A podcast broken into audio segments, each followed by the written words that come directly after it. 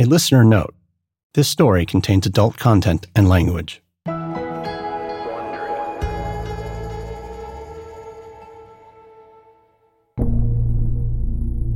John Michael Meehan may or may not have had some connection to organized crime.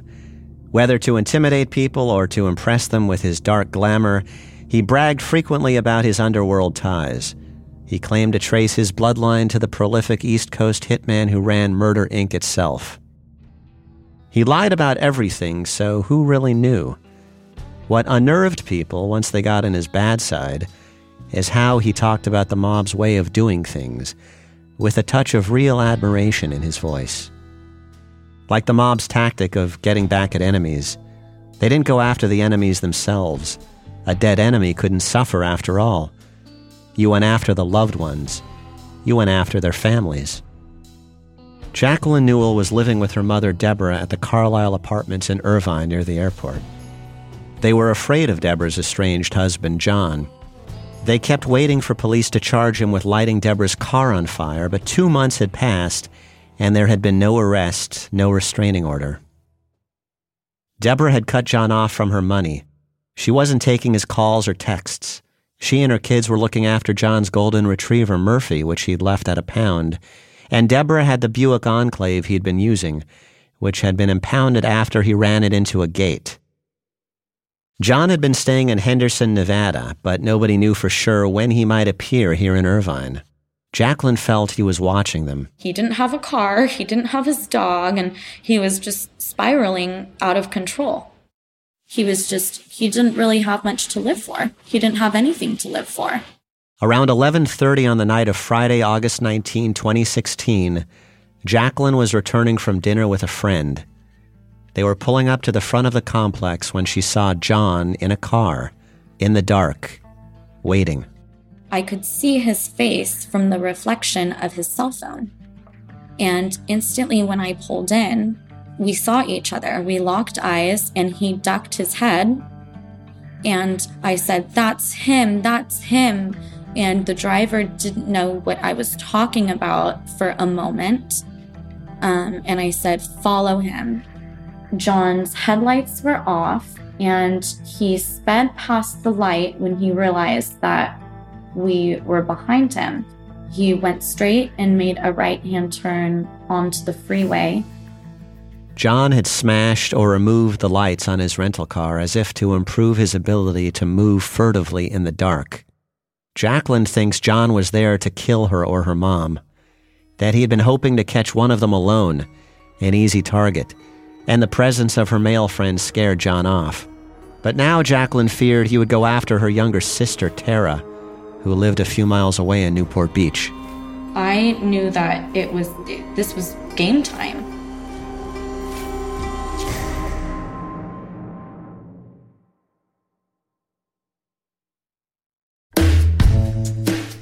From the Los Angeles Times and Wondery, this is Dirty John. I'm Christopher Goffard.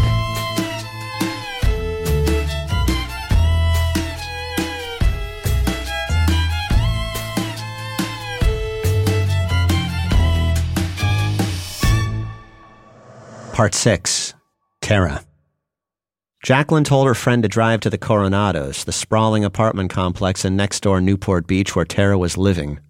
Here's Jacqueline. I'd much prefer him to come back to my house because then we could, whatever he was going to do, we would have some sort of chance of catching his psycho ass on camera. You were more worried that he would go to your sister? Yes, I was. Because she was unprotected? Mm-hmm. I felt like I had ruined something for him that looked like it was planned out. Now, why did you not call the police? Because my mom didn't want to call the police. And that made me feel like she just felt hopeless at this point. We'd contacted the police every time something happened, and they never helped us out. Deborah tells me she was skeptical of her daughter's account about seeing John. She thought Jacqueline had an overactive imagination. Jacqueline says she circled her sister's apartment complex over and over that night. She went to check her sister's apartment door, but she didn't knock because she didn't want to wake her. Um, she had a little cat with a, a jingle collar on it. I tried the lock until uh, I heard her cat's little bell like come to the door and kind of rub his little body against the door. And she took reassurance from the growl of Tara's miniature Australian Shepherd, Cash. So I was like, okay, cool. She's in the home with Cash. She's safe. I'm just tripping. I'm just tripping. So I would be like, I was kind of going through uh, times that night where I was like, oh my gosh, am I going crazy? Like, no, I'm actually not going crazy. This is really happening. Jacqueline says she was up until 4:30 a.m., slept for an hour and a half, and called Tara at 6 a.m. I said, um, John's in the area. Please be careful. I saw him last night. He had the lights off to the car. I followed him. He was in a white Camry. Um, How scared did she seem? She was like, oh my gosh, you know, really? Like, okay. But um, I don't think that she took it that day as seriously as I did. But in the dark, she had misidentified the car John was driving. Tara would be watching for the wrong one. It's one of the hypotheticals now. Would he have otherwise been able to get close to her?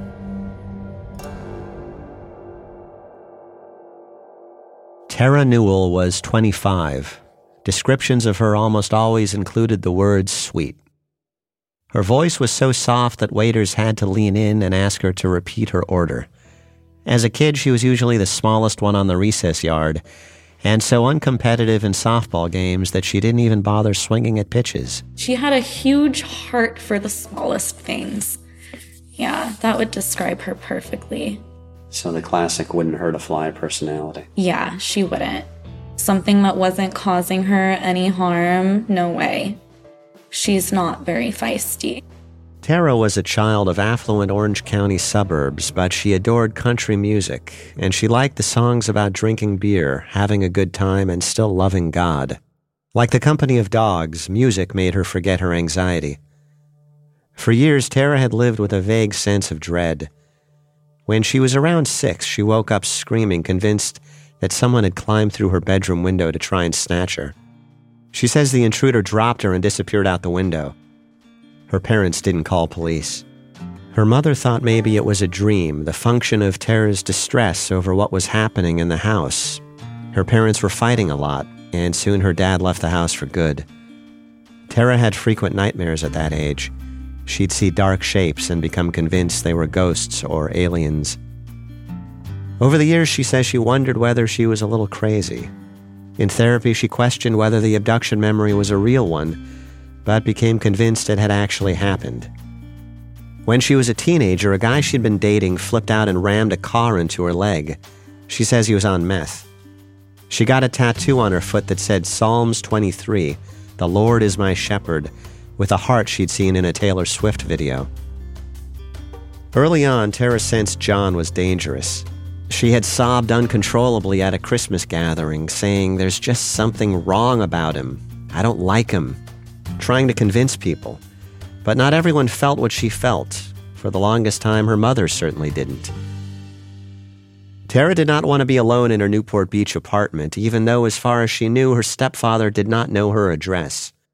As often as possible, she had friends over to crash at her place. Well, the gate was always broken, so he could he could follow me and just like be on the street and probably see where I parked. To be honest, I kind of feel like he was watching me for months. Just off and on, you know? So I would always like look back and see if anyone was there. Tara had premonitions of death. She wrote out a note and put it in her drawer. If anything happened to her, it said, she wanted her ex boyfriend to get her dog. She says she had a dream that John was attacking her, and she had a knife and she had to stab him to save herself. She wasn't a fighter and had no background in the martial arts, though she studied television violence with uncommon intensity. The Walking Dead was a reservoir of survival techniques like biting as demonstrated in the season 4 finale, when a character escapes a tight spot by opening a bad guy's jugular with his teeth. And they got surrounded by these group of guys, and they were trying to harass and do other stuff to them. And then Rick just um, bit off this guy's neck. So that reminded you, hey, my teeth are a weapon. Uh huh. Like you pick up stuff from watching stuff or like hearing stuff. I'm more of a visual person, so like how they hold the knife, I guess I knew how to hold a knife automatically. Um, cause if you hold it the other way, it's more easy to fall out of your hand and stuff. And Like, then what do you mean hold it the right way? Like, well, you gotta hold it tight so that you don't cut yourself. And um then also you hold it like kind of like you make a fist. Where if you hold it like a different way, then it's um less control over the knife and someone's more easy to take it from you. and you learned all this from the show. That show and then Dexter and like all the other CSI shows. An important feature of zombie combat is that the enemy is undeterred unless you get it in the head. a stab to the head or a shot to the head, and then you kill a zombie. They're already dead, but then they're undead, and you need to re-kill them, right? Yeah, you need to kill their brain. But it sounds like you absorbed a certain like mindset from the show more than a specific technique necessarily. Yeah, How would you describe that mindset? um, kill or be killed.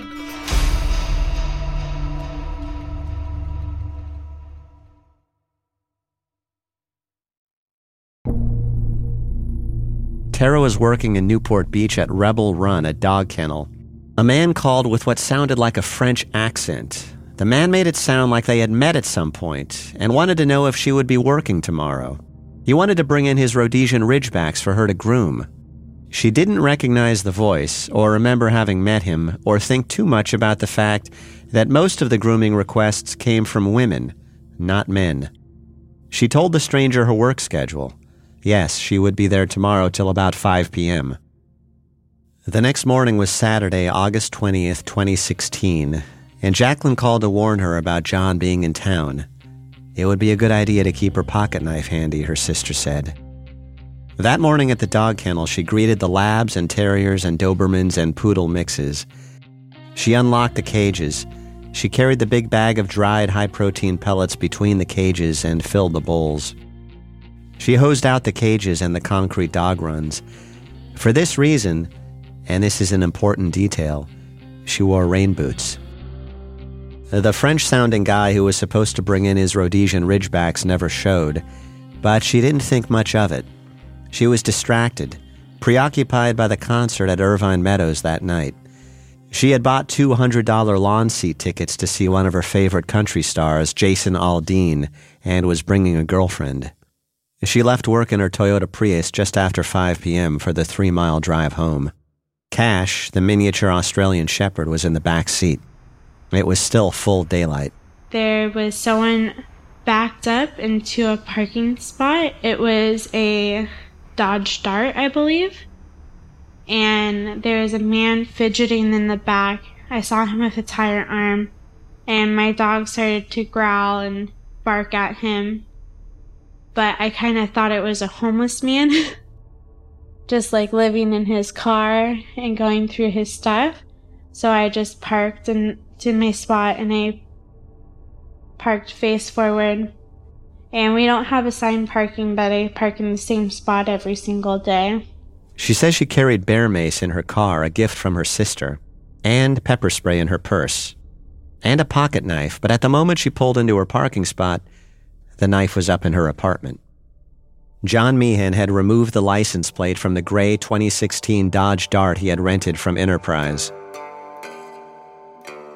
Inside the car, he had assembled what police would call a kidnap kit an Oakley backpack, camouflage duct tape, 13 cable ties useful for binding wrists and ankles, and six knives from a Belgique cookware set.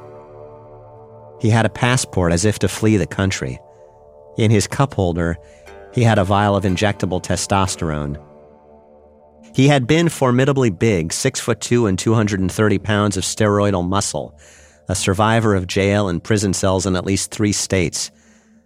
He had lost serious weight over the months. He was down to 163 pounds. But his intended victim would still be a foot shorter and 33 pounds lighter. He would have the element of surprise. He would have the knife. It bore no resemblance to a fair fight. And then um, I got out of my car. I got my dog out of my car. And then I walked to the back license plate. And um, John came up and grabbed me by the waist, put his arm around my waist, looked me in the eyes, and he said, Do you remember me? And I didn't even respond to that. I just tried to get away from him um, he started grabbing me, trying to put his hand over my mouth. I bit him. I was pushing him, trying to get away from him. He started to like punch me, I thought. But it turns out he was stabbing me. And one of my automatic reflexes was to put my arm up to protect my chest and I also had my purse with me, so he stabbed my purse a few times, I believe. And then he also got one in my arm that was one inch deep. We were just kind of wrestling for seconds, but it seemed like forever. It seemed like minutes and um, I was just trying to run away from him, but he kept on grabbing me and kept on trying to stab me. We fell to the ground. My dog was also attacking his ankles and biting him, just going off on him. And I fell onto the ground, I fell on my back.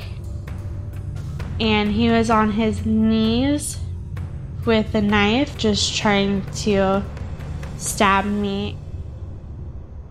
Three floors of apartments flanked the elevated outdoor parking lot at the Coronado's apartment complex. Overlooking the scene where John Meehan attacked Tara Newell were long rows of windows and balconies. Dozens of them, even scores, afforded a clear view. It was a clear, bright day. Blonde, small boned Skylar Sepulveda, 14 years old, didn't know Tara, but looked like she could have been her little sister. She had just pedaled home from junior lifeguard training at the Balboa Pier on her beach cruiser. She was in apartment T302 wearing only a t shirt covered swimsuit when she heard the screaming and went to the window. She saw Tara struggling on her back on the far side of the parking lot a few hundred feet away, and John Meehan above her. I will never get those screams out of my head. He had a knife.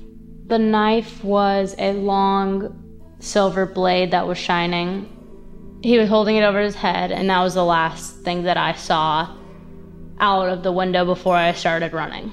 Skylar told her mom to call police and grabbed her beach towel.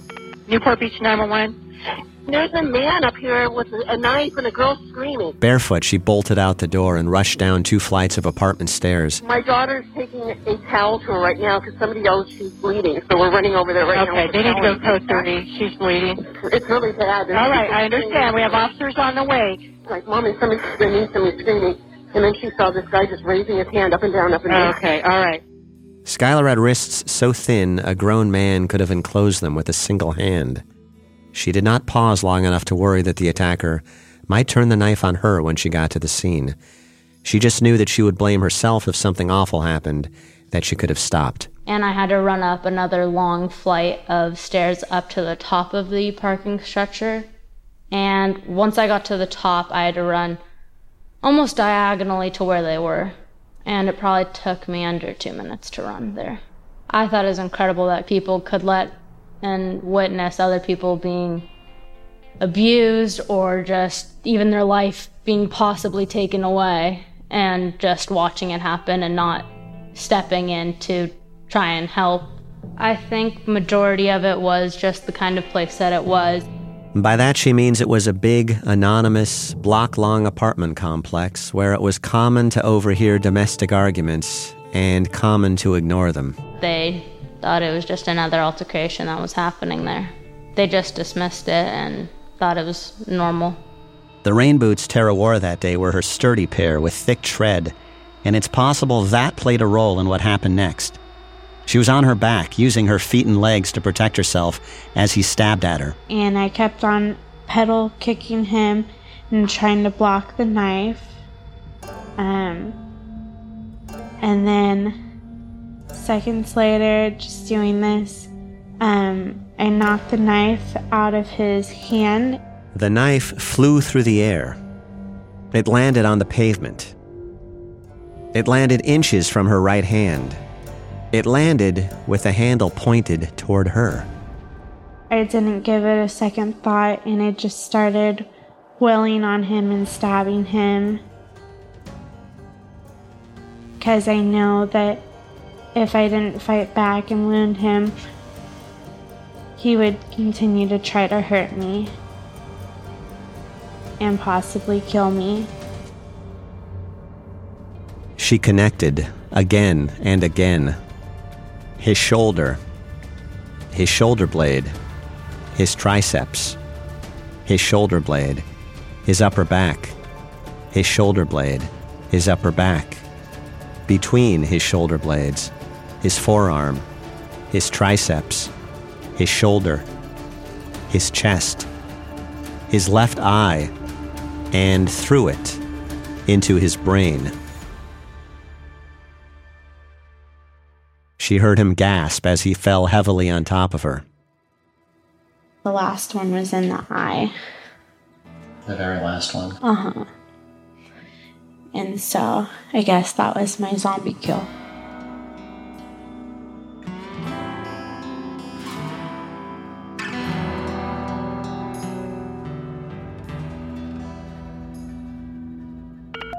Someone's been stabbed and he attacked a girl. It's a girl and her dog, and then a guy is on the ground. Um, I'm not really sure what happened. We just heard her screaming. We see blood here.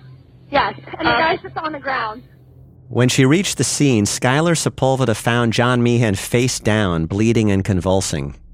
Tara was crawling away, shaking, screaming about how he had stalked her and tortured her family. She was terrified that John would get up and attack her again. Skylar saw the wound on Tara's forearm and she began to wrap it with her beach towel, tightly the way they taught her in junior lifeguards. There was a gash where you could see blood and muscle and tissue for sure. It was the deepest cut that I've ever seen in real life. And I knew that she just needed to calm down in order to properly get better because screaming and flailing her arms would not have helped the bleeding. So I was doing my best to try and tell her that it was okay and that he wasn't going to hurt her anymore and that she was safe. She started talking and she also tried to calm me down and just started asking me questions. And then I realized I was just in hysterics, so she started to ask me question random questions about other stuff like when's my birthday? Like where were you gonna go tonight? Others had arrived to help. And then the other guy went to go check on John. And that's when I called my dog back over to me. And I ran down the hill because I. I couldn't I couldn't be around him. I was scared he was gonna wake up and try to hurt me again and hurt this guy and just like blow past him and try to get me. Um so I ran down to the hill with my dog and with my arm like wrapped in a towel. And then I asked her to get my phone. She ran and she got my phone. I called my mom and I told her I'm really, really sorry. I think I killed your husband. And my mom was in hysterics and she was like, What? I don't understand. And then I just kept on telling her, I think I killed your husband. John tried to kill me and I stabbed him. And um, she was like, Okay, I'm on my way. Beach Police, do you have an emergency? Yeah, we do. We got, um, West. Is Come on. a woman? Breathe. Come on. It's a, you said it's a male and a female. Dude, breathe. The male's not doing well. Said Westcliff and Dover. Breathe. Okay. Females there. Hold, hold on one second. Hold on one second. John Meehan was not breathing when the police arrived and had no pulse. But they administered CPR, and soon his pulse was back, and he began to take small, short breaths on his own. Subject was moved to ICU 18. Roger, ICU 18. They rushed him to Orange County Global Medical Center in Santa Ana. Paramedics tried to load Tara into the ambulance for the trip to Hoag Hospital. I wouldn't let them put the IV in me or anything until they gave me my dog back. And so Cash came with me, and then I let them put the IV in. He rode in with me in the ambulance, and um, they were asking me questions, and I just told them I really wanted to go to the Jason Aldean concert. They told me, I don't think you're going to be able to go tonight. And so they felt bad for me. And then they turned on some country music to just try to calm me. I asked if he was dead, if I killed him. And they said that I did, but then they revived him and he was brain dead. I was kind of upset that they tried to revive him and waste like time and effort and medical dollars and all of that just to do, keep this evil man alive. But then they told me that it's good to keep him alive so that we could possibly use his organs and help save other people. So at least his life wouldn't be completely a waste. It's a testament to the impression that John made that even now, he seemed larger than he was. Not a human being, but a horror movie villain who might spring bolt upright from his deathbed, animated by sheer rage, to attack again. Word of what happened reached Tara's cousin, Shad Vickers. He rushed to the hospital to be sure Tara was all right. You know, I was, I just, I just, I was like, if he comes out of this, it's, this is over. It's going to be horrible. That's how good I thought he was, is I thought he was going to get out of this coma that he was in, get out of his, his criminal issues and either strike another family or come to us. John's sister Donna, who had tried more than anyone to help him over the years, who had seen him turn viciously on her too, got the news from her lawyer. At first, she didn't rule out the possibility of some trick. John knew every kind. I said, I don't know, could be a story. Could be John doing something. Donna didn't go to the hospital where her brother lay unconscious, covered with 13 stab wounds. I never saw John. I never did. I didn't want to say goodbye. I'd already said my goodbyes. John's other sister, Karen Duvalet, was summoned to the hospital. Deborah Newell did not want to be responsible for pulling the plug on her husband. She thought Duvalet should decide. Duvalet is a nurse. She looked at the brain scans and realized her brother had no chance. She gave the okay to pull him off life support. A transplant team tried to harvest his organs, but years of drug use had ravaged them. John Michael Meehan, drug addict, failed law student, disgraced nurse anesthetist, fake doctor, prolific grifter, black hearted Lothario and terror of uncountable women, was declared dead at age 57 on August 24th, four days after he attacked Tara Newell. Deborah and Karen were led to a room in a Santa Ana funeral home where his body lay in a long, plain cardboard box. They watched the lid go on the box and the box go in the oven. The door closed. He turned into black smoke, and that was all. There was no memorial service. Tara struggled with guilt. It helped to talk to Meehan's sisters. This is Donna. I brought her flowers and I thanked her. I said he could have made it a lot worse for a lot of people the rest of his life. You know, you, you did a good thing. Sounds weird, but he was a bad person. But I think it helped. I don't know. Everyone who heard the story had the same question How did she prevail? I asked Shad what sense he could make of it. Zero. Zero makes sense. And that dog is a tiny dog. Impossible. There's no way. When I first met Shad, he used a sentence that's hard to forget. The last person on earth I'd ever think would send John to hell would be Tara. And so, what is it that's uh, that was in you that gave you the ability to survive it? Can, could you talk about that?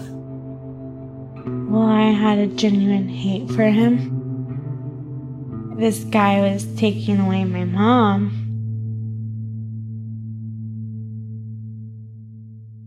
It's possible to make some educated guesses about what else contributed to the outcome. John's body was likely weakened by his drug use and fatigue. The autopsy report reflected how much his health had deteriorated over the last year. At 163 pounds, he was 67 pounds lighter than he was listed on his driver's license.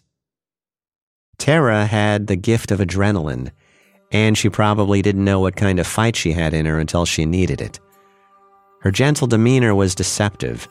Her size was certainly deceptive. For years, she'd worked with big, aggressive dogs. Her upper body is built like a swimmer's, strong, round shoulders. I think of him as pure evil. I think that if there is a devil, then he's probably the devil or the devil's son. I like.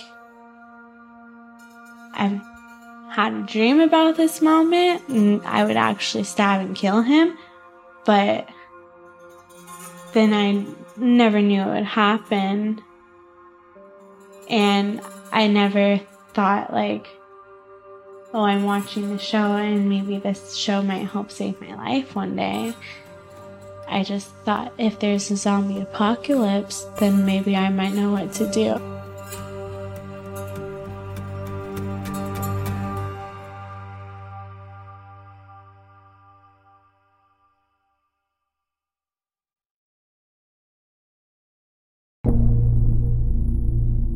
Detectives told the prosecutor, Matt Murphy, that it looked like a clear case of self defense. 99 times out of 100, you're, uh, you know, the nice person is the one that winds up dead. I, I, can't tell you how many times, you know, this guy's on the run after this, and we find the, this poor woman dead and duct taped in the desert or on the side of a freeway, because um, that's usually the way these things end. I don't think this went according to plan for Meehan. What he expected to do, I believe, was to pull out the knife and she would do again what we see on TV. She would, you know, maybe at worst he's got to muffle a scream, but he'd be able to, with the knife, get her into his vehicle and and kidnap her, which is what all the stuff was doing inside inside the car. So he's got to move her from, you know, her world into his, and she decided to fight, and that's that's where things went wrong. I think it's basically an illusion fostered by the movies we love and our need for comprehensible narratives governed by cause and effect that people's personalities can never really be explained by an event or two. Still, when you're writing a story, you're always looking for some burning insight, some skeleton key that might unlock a person's personality. You rarely find tidy answers, and sometimes nothing resembling any answer at all. You're not going to get the incinerated sled at the end of Citizen Kane, the convenient image that makes you say, ah, so that's what warped this guy's soul. What made Dirty John Dirty John? The prosecutor did not seem vexed by the elusive origins of John's consummate dirtiness. The fact is, some people are just born bad. They just are. And from everything I wrote about Mr. Meehan, he's one of those guys. There's no traumatic event in his life, there's no head injury, there's nothing that happened that I'm aware of that you can look at and say, look, his whole, everything went bad for him at this point. Murphy even has a phrase for it, which he picked up during his years prosecuting sex crimes. He says certain predators just have, quote, green worms in the brain. You can't explain how they got there, and you can't get them out. I talked to Deborah's family law attorney, Michael O'Neill. I just think he was so wrapped up in the in the quest, the the stalking, and I, the reason I I akin it to sharks is their behavior. What was his end game? Each one of them was to get money, but I tend to think that the end game. It was the game.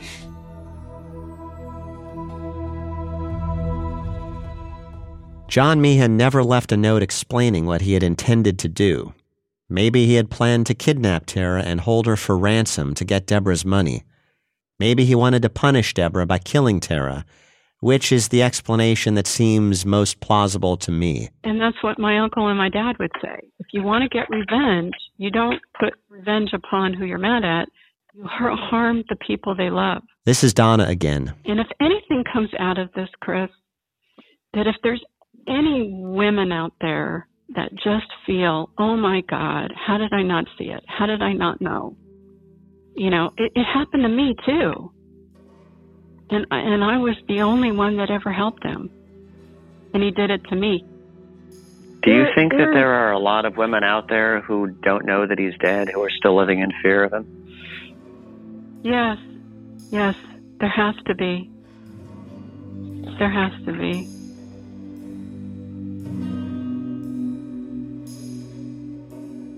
Tara had to quit her job at the dog kennel because the anxiety was paralyzing. Barking dogs triggered memories of the attack.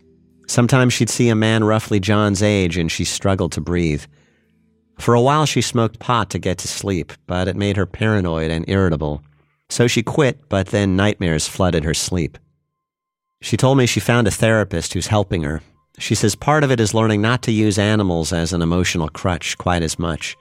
And part of it is imagining a safe spot where she can go in her mind when things feel overwhelming. And for me, it's a lake um, where I was fishing when I was little with my father in Montana. And then my dog wasn't with me then, but I put him in the picture as my protector.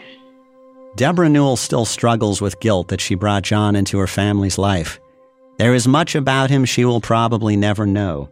After his death, she went to the house in Henderson, Nevada, where he had been staying, and found it strewn with needles and painkillers. On a laptop he had used, she found a list of women and their phone numbers. There might have been 200 of them. Some were identified by their anatomical parts. On the day they were married, it turned out, he had been on three dating websites. He had about 15 winks or comments that day from girls. And he had sent some, and I thought, we're getting married. Who in the world does that? And that's what made me feel like none of this was real. She says she doesn't have any desire to date a year after his death. She's content with her life. She's close with her kids again. She recently bought her daughters stun guns, pepper spray, and rape whistles. They talk every day, sometimes just to say, I love you. She doesn't need a boyfriend or a husband. She says she feels like she's over John. She's concluded that he didn't know how to love, that he was some kind of sociopath. But it took her a long time to understand that. In the months after his death, it was hard, trying to figure out what was real and what wasn't. Was it possible that he had been lying every time he touched her and every time he smiled at her? One of the first times I met Deborah, she showed me footage of their Las Vegas wedding on her iPad. She clicked on it. Deborah, will you take John to be your wedded husband to live together in bonds of marriage? There they were at the altar exchanging rings. Please face each other and hold hands. She was rubbing his hand. He was smiling at her tenderly. John, please repeat after me. I, John. I, John. Take Deborah. Take Deborah. Watching it now, she had to turn away. My wedded wife. She had a catch in her throat. Deborah, will you take John to be your wedded husband to live together in bonds of marriage? We love him, comfort him, honor, and keep him so long as you both shall live? Yes. She asked me, Doesn't he look happy?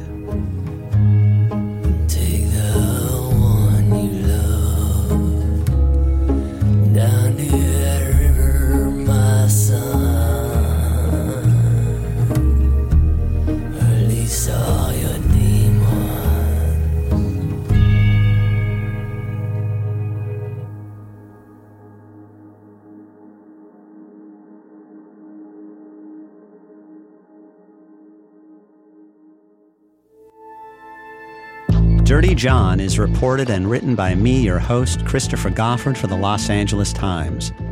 Karen Lowe is our producer and editor. Audio design by Jeff Schmidt. Executive producers Jeffrey Glazer and Hernan Lopez for Wondery. During this production, our LA Times team has included Shelby Grad, Steve Clow, Robert Meeks, and Davan Maharaj. Thanks to Rick Loomis and sound engineer Ravi Carmen. We owe a special acknowledgement to the work of Hannah Fry, the reporter who broke the story of Meehan's death for her newspaper, The Daily Pilot, and who contributed research to this project. You can read the story at latimes.com. This is a special version of Dirty John, remixed and remastered by Salt Audio.